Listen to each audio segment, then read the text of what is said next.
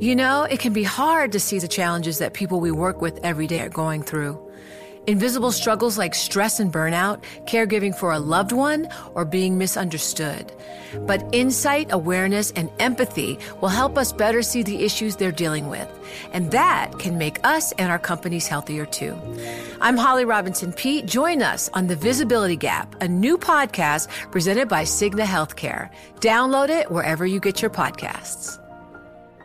You know success when you see it, or you think you do the people in the spotlight. But what about those small business masterminds who succeed at making their money work harder? They do that by having a business bank account with QuickBooks Money, which now earns 5% annual percentage yield. Making your money work as hard as you do? That's how you business differently. Learn more about QuickBooks Money at quickbooks.com slash 5APY. Banking services provided by Green Dot Bank, member FDIC. Only funds and envelopes earn APY. APY can change at any time. Boomtown in the evacuation zone. Southwest Louisiana is being battered by hurricanes, but while locals are moving out, workers from around the country are swarming in to capitalize on a natural gas bonanza. By Shannon Sims. If you drive far enough down through southwest Louisiana, past the petrochemical plants and the wide marsh to where the road ends at the Gulf of Mexico, you'll find Cameron a little town of oystermen and shrimping boats. It's right near the Chocolate Milk Beach, which is what I called Holly Beach back when I was a kid, and my dad would drive us there, 40 miles south from our home in Lake Charles, stopping for shrimp along the way. I didn't know back then that the water's yoo-hoo color was caused by sediment dredged up so places like Lake Charles could have a shipway and an economic lifeline. Today, the communities of Cameron and Holly Beach look a lot different. In late August 2020, Cameron Parish, where they both lie, was hit square on by Hurricane Laura. Six weeks later, it was lashed by Hurricane Delta. Laura's 150 mile per hour winds peeled off roofs and smashed holes in brick walls. Into those wounds poured Delta, bringing more wind, 17 inches of rain, and a nine foot storm surge. Half done repair jobs, patched together siding, new drywall, jury rigged front doors and windows, were destroyed, along with the life savings of many families. Lake Charles, the region's hub city, was left unrecognizable. When I visited the morning after Delta, I found glorious Spanish moss dripping oaks rotting roots up in friends' front yards like dead roaches. Tall pines had snapped in half, and magnolia branches were clogging the drainage ditches where I once caught crawfish. What remained were homes with blue tarp roofs, microwaving under the bright, hot sky. It's like someone turned on the lights here, one resident said. The sad waltz of southwest Louisiana had only just begun.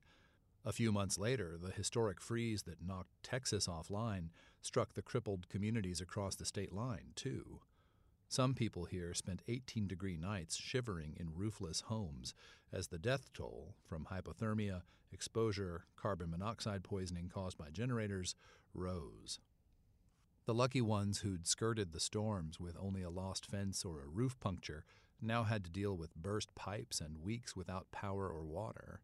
Then May brought heavy rains and a thousand year flood, which seemed to be a capstone event on the steady, dire warning from Mother Nature about the hazards of a changing climate. Hurricane Ida in August largely spared the Southwest, but it served as a reminder of the region's peril. Outside the flood protection system around New Orleans, some communities faced catastrophic, irreversible damage. There are no levees around Holly Beach or Lake Charles, and there's only so much government can do to keep people dry. For many in these parts, flood protection means pylons, plywood, sandbags, and crossed fingers. Everyone around here speaks natural disaster. They know when to flee and what can happen if they don't. Ask anybody you meet, and chances are they lost a grandparent or a neighbor or a cousin in 1957 when almost 400 people were killed by Hurricane Audrey. You might think, given the latest cascade of traumas, that residents would be leaving in droves. And it's true, most are wrestling with the question of whether to rebuild or start over someplace else. You hear neighbors debating it on porches at dusk, in line at the few remaining grocery stores, in the comments section of the American Press newspaper.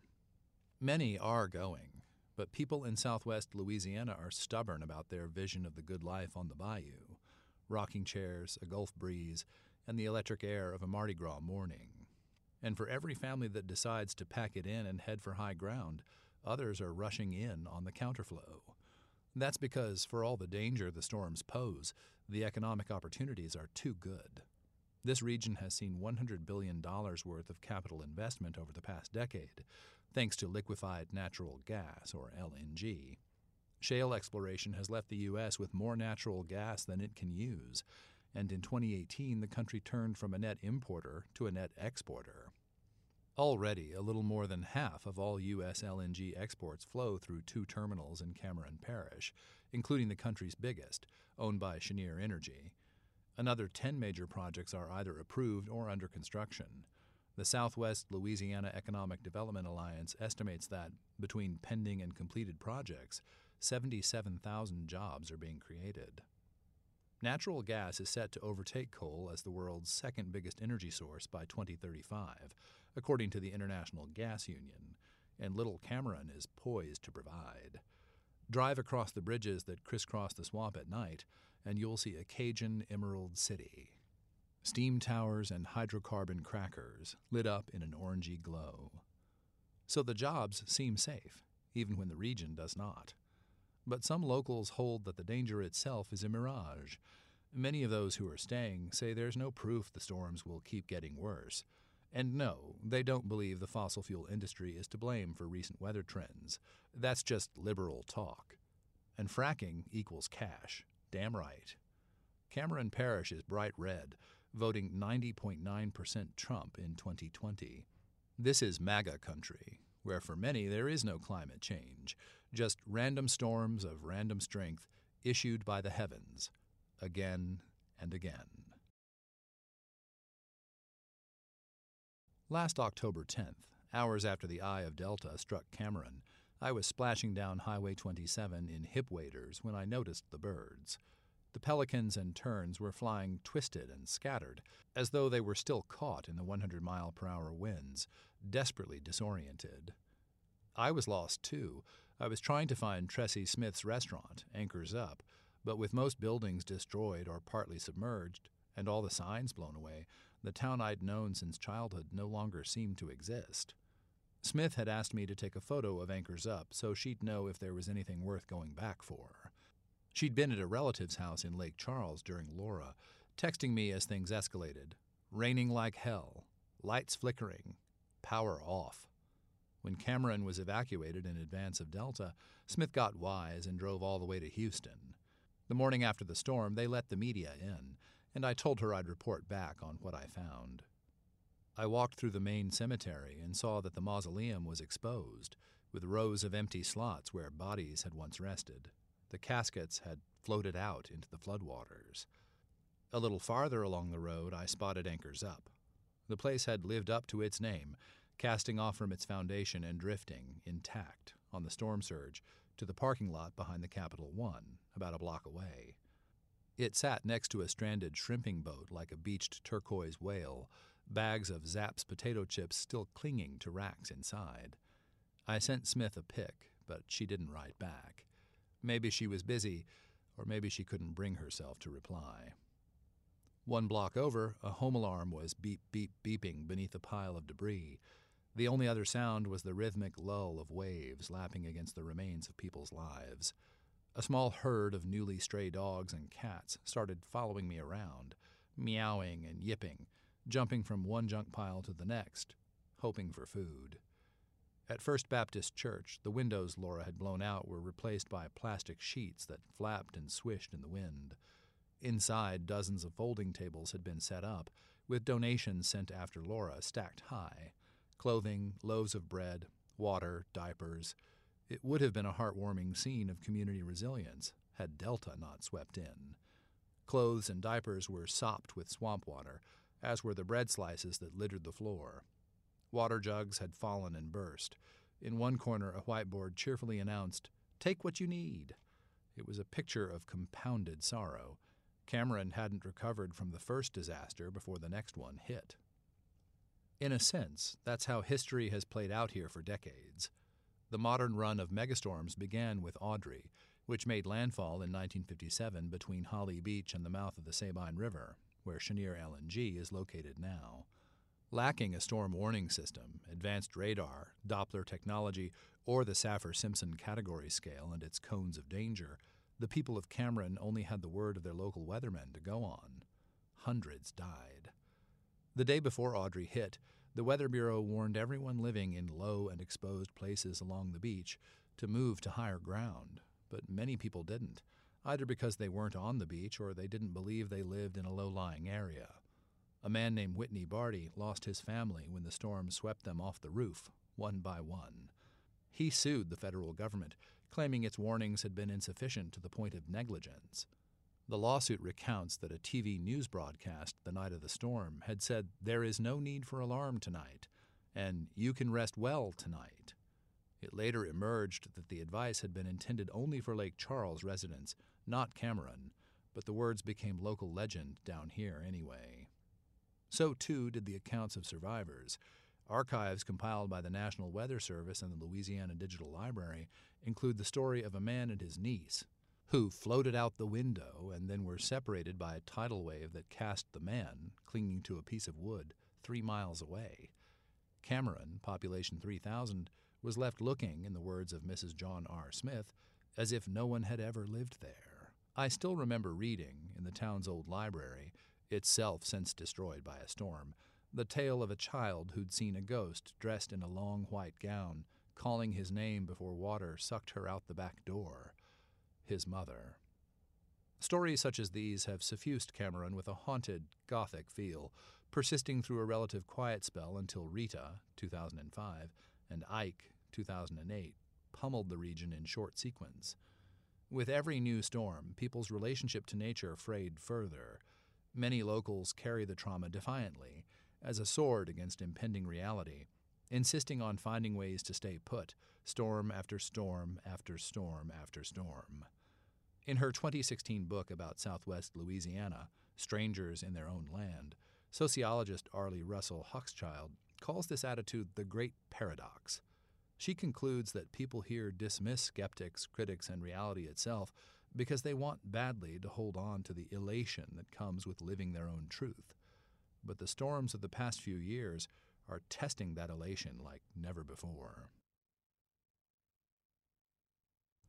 I feel powerless against Mother Nature. Sarah Guillotte McInnes is sobbing in her kitchen in Lake Charles, where she's opened up her cabinets full of colorful dishes and glass pitchers for a rummage sale with hardly any customers. I've been fighting water for so long. I'm so tired of fixing shit. I feel so defeated. She gasps between hiccups. I, I, I just want to leave and start fresh somewhere else, anywhere. Guillotte McInnes had a baby right before the pandemic hit. A few months later, she took over the laundromat business her grandfather had started, only to watch the virus drive customers away. I thought that was the worst of it. COVID plus a baby plus a failing business, she says. Then the hurricanes began. In August, Laura ripped down the chimney and many of the eaves of her home, a mid century geodesic dome with a sunken den. Six weeks later, when Delta dumped its record setting 21 inches of water in Lake Charles, the rain streamed down the inside walls, like from a faucet, Guillotte McInnes says, and drenched the bedrooms. Come February, the freeze caused a pipe to burst. She and her husband had to rip down a wall by hand so they could stanch the spray. In May, Guillotte McInnes was dropping off her baby at her mom's when she got stranded by high water from the random pre summer swirl of storms that were bringing the thousand year flood. Her husband phoned and said the water was up to their front door. Half an hour later came the call she'd feared all year. It's done, he told her. Their home, which she'd bought at 23, poured almost $100,000 into and blogged about because of its historic design, had completely flooded. The family's most important possessions were floating around in Tupperware, a precautionary measure they'd taken as the forecast worsened. I notice a foot high water line on the door jamb, below where they'd measured the two kids' heights in green marker. Lake Charles is a gambling town, with billboards and legends of pirates and buried bullion beckoning Texans over the bridge to its gaudy casinos. And Guyot McInnes was now a four time loser, one of many. U.S. Postal Service address change records suggest that Lake Charles lost a greater share of its population in 2020 than anywhere else in the country, shrinking 6.7%. The true figure is likely higher because registering an address change isn't at the top of most evacuees' priority list.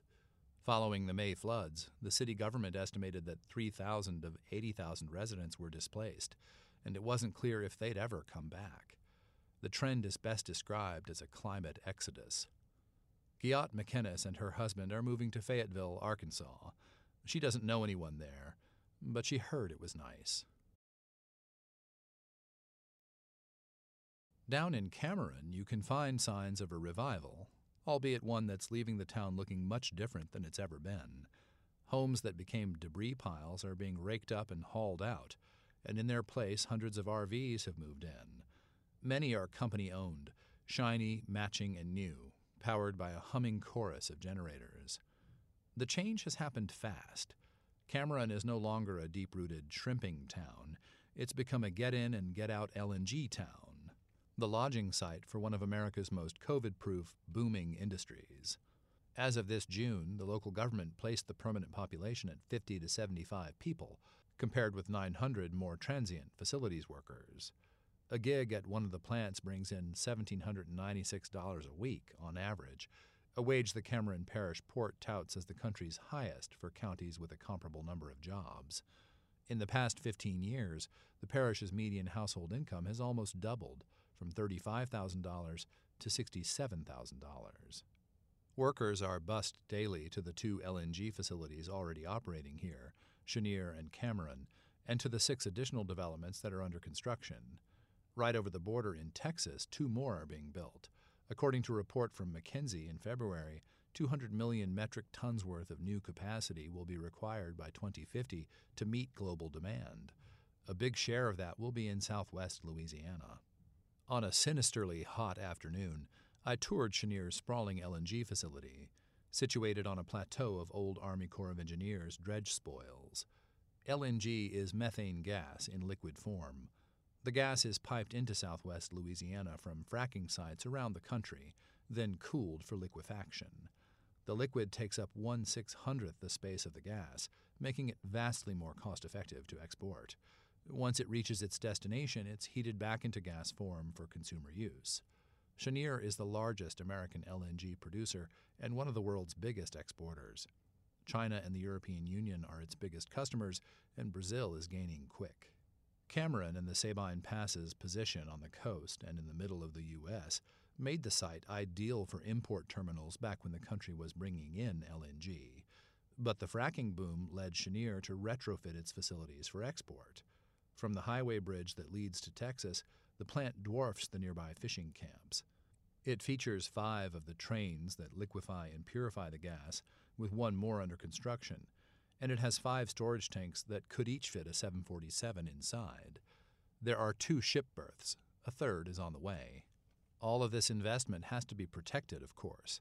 After Hurricane Ida made landfall to the southeast in late August, the Coast Guard received thousands of reports of pollution seeping from the industrial corridor environmentalists have dubbed Cancer Alley, and the National Oceanic and Atmospheric Administration received 55 spill reports.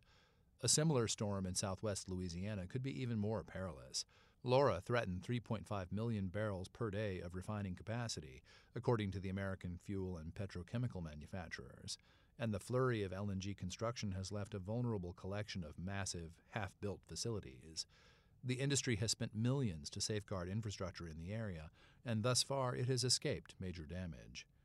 As we tour Cheniere's facilities in a truck, Amy Miller, the plant supervisor for local government and community affairs, who's also a Cameron local, tells me the buildings are fortified against winds of 150 miles per hour and the cooling trains are elevated 18 feet in case of flooding.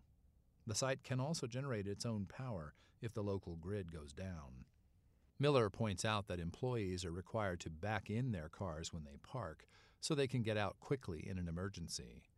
The only time the plant has ever shut down and evacuated completely was during Laura. After Laura, some of the area's LNG terminals went offline, but within two weeks, feed gas deliveries were again on the move, and cargo ships were churning up and down the Sabine Pass. Delta, the freeze, and the floods saw only a chlorine plant explosion outside Lake Charles, where the petrochemical refineries are. Not bad for a place rife with hazmat sites. Before I head back to Cameron, Miller reminds me of how much Cheniere has invested in stormproofing and notes that LNG would evaporate 100% if it were to spill. Within the industry, LNG is seen as a solution to climate change, not a contributor to it. Natural gas combines high heating intensity and efficiency with low emissions and virtually no pollution, an executive from the International Gas Union, an advocacy group, said in a 2018 report. In some of the world's poorest areas, it replaces coal or can be used in lieu of cow manure or camel dung. India is set to almost double the length of its transmission grid, and China is experiencing record natural gas demand. At least four fifths of Brazil's LNG imports come from the U.S., mostly through Cheniere, and that figure could increase as drought depletes the country's hydropower reservoirs. LNG's boosters often call natural gas a bridge fuel that allows for dirtier energy sources such as coal to be replaced now in anticipation of a future when it will itself be phased out in favor of cleaner energy sources. Environmentalists say that's Pollyanna ish thinking, noting that LNG is the product of a damaging process, fracking, and that methane and other harmful gases can be released during the export process. Transport via tankers adds to the greenhouse gas tally. Additionally, the massive investments in infrastructure to support this industry, the Natural Resources Defense Council wrote in a 2020 report, lock in fossil fuel dependence, making the transition to actual low carbon and no carbon energy even more difficult. When I mention the word climate in interviews around Cameron Parish, people often get uncomfortable and start sizing me up, trying to detect which way my politics lean. Some are blunter than others. One person I interview interrupts me to ask where my red hat is. Trump toured Sempra Energy's $10 billion Cameron LNG facility in 2019, shortly after signing two executive orders to ease energy industry restrictions, and visited again in 2020 after Laura, touring some of the storm ravaged neighborhoods with Louisiana's Democratic governor, John Bel Edwards. I know one thing that we'll provide a lot of what they call the green, Trump said. We're going to have this situation taken care of quickly. Within weeks, Delta struck, and down in Cameron, I was seeing families huddled in cheap camping tents, pitched on the concrete slabs where their homes used to be. Tied to barren pillars that had once supported houses, you could see the bright red flag still flying high Make America Great Again. When you don't believe man made global warming is creating more frequent and severe weather events, it stands to reason you'll be more likely to stay in their path. Bronwyn Theriot, a science teacher at Cameron's High School, once told me her attitude. If it's God's will, you've got no power to change that. Her school was rebuilt by the federal government in 2006 after Rita, and it now sits on steel and brick pillars up in the sky. From Theriot's classroom, students listen to her natural science lessons while gazing out over the front line of climate change, a bare horizon of marsh and the encroaching Gulf of Mexico. How many hurricanes does it take to change a mind? For Nick Hunter, the 37 year old Trump supporting mayor of Lake Charles, the recent rounds have been enough. There's just got to be a point where you say to hell with politics and just call it like you see it. Hunter tells me when we meet in his 10th floor office downtown. And with what we have been through over the last year, how can you deny that there is something going on? In a sign, perhaps, that voters are starting to modify their views on climate change, he won re election in March with 74% of the vote, up from 56% last time out. President Joe Biden visited Lake Charles in May, right before the floods, to tout his proposed infrastructure funding package. Hunter says they spoke for six or seven minutes, during which he asked the president to support supplemental disaster recovery funding for the region. He wanted the federal government to bridge the gap between what the state and private insurance can pay residents. He seemed very concerned, Hunter says of Biden, but ask me in six months if we have the supplemental disaster aid we need, and I will tell you if it was a good or fruitless conversation. Hunter didn't wait that long to start pressuring the government on Facebook. After the flooding, alongside a montage of images of destroyed homes covered in blue tarps, he wrote, Am I living in the Twilight Zone? Is this America? I took these pictures today, on July 17, 2021, almost 11 months after Hurricane Laura, nine months after Hurricane Delta, four months after a winter storm, and two months after a 1,000 year flood event. Multiply this by 600, and that's a better picture of southwest Louisiana right now. He added that federal supplemental aid had arrived in New Orleans 10 days after Katrina and on the East Coast 98 days after Sandy. The situation on the ground, he said, was a humanitarian crisis. For weeks over the summer, the Lake Charles Convention and Visitors Bureau's Visit Lake Charles website eschewed its usual colorful photos of slot machines and kids holding up baby alligators. A time counter on the homepage ticked off the seconds, minutes, hours, days since Hurricane Laura, with no supplemental federal disaster relief for southwest Louisiana. In the meantime, in Cameron, a $32 million project got underway, seeking to scoop 2.36 million cubic yards of sand out of the Gulf of Mexico and plop it into what's left of the marsh in the name of coastal restoration. It's a Sisyphean way to approach nature, endlessly lugging sand after each hurricane in preparation for the next one. Forecasters predicted that the 2021 hurricane season would be major, with 13 to 20 tropical storms, 6 to 10 of them hurricanes. Ida, for one, delivered. In August, as radar showed its red and yellow pinwheel spinning north through the Caribbean toward Louisiana, I checked in on my people. Everyone was on edge. Social media was lit up with expletive laden posts and, Not now, Ida, please. There was a palpable sense that the region simply didn't have the fight left for another storm. Instead, Ida went toward New Orleans, sparing southwest Louisiana.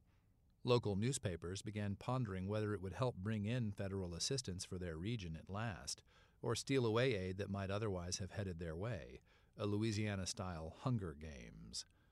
On September 7th, perhaps goaded by Ida, the White House asked Congress to fund additional relief for southwest Louisiana.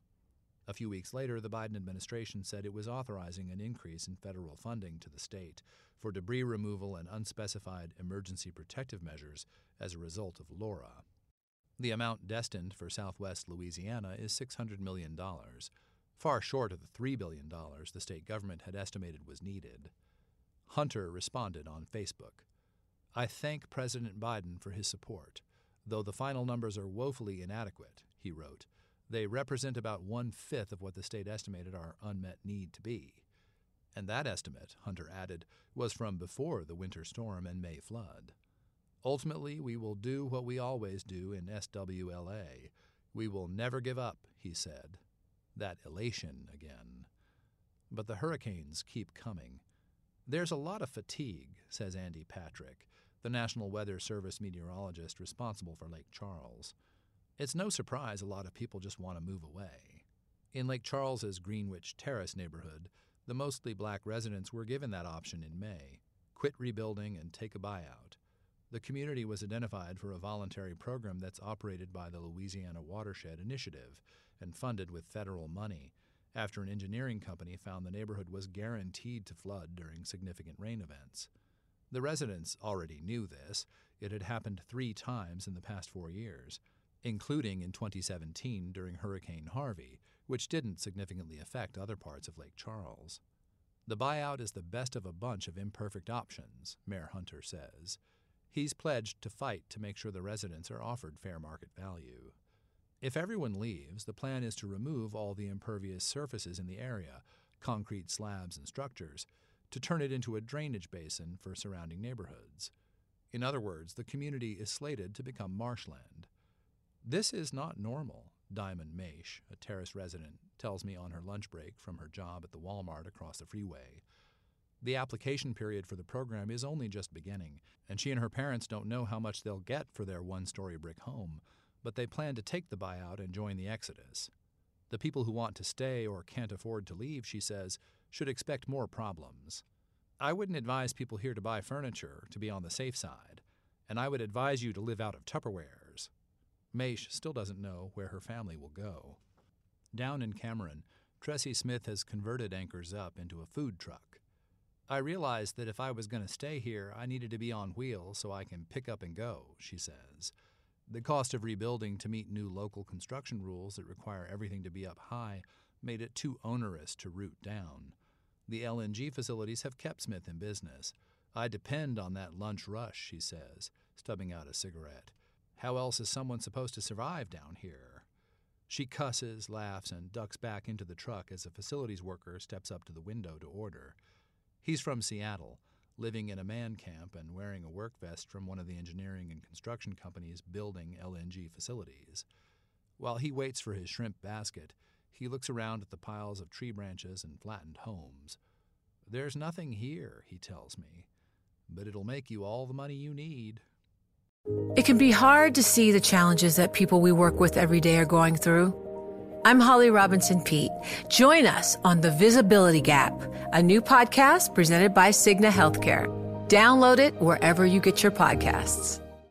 The countdown has begun. From May 14th to 16th, a thousand global leaders will gather in Doha for the Qatar Economic Forum powered by Bloomberg. Join heads of state, influential ministers, and leading CEOs to make new connections, gain unique insights, and uncover valuable opportunities in one of the world's most rapidly rising regions. Request your invite for this exclusive event at QatarEconomicForum.com.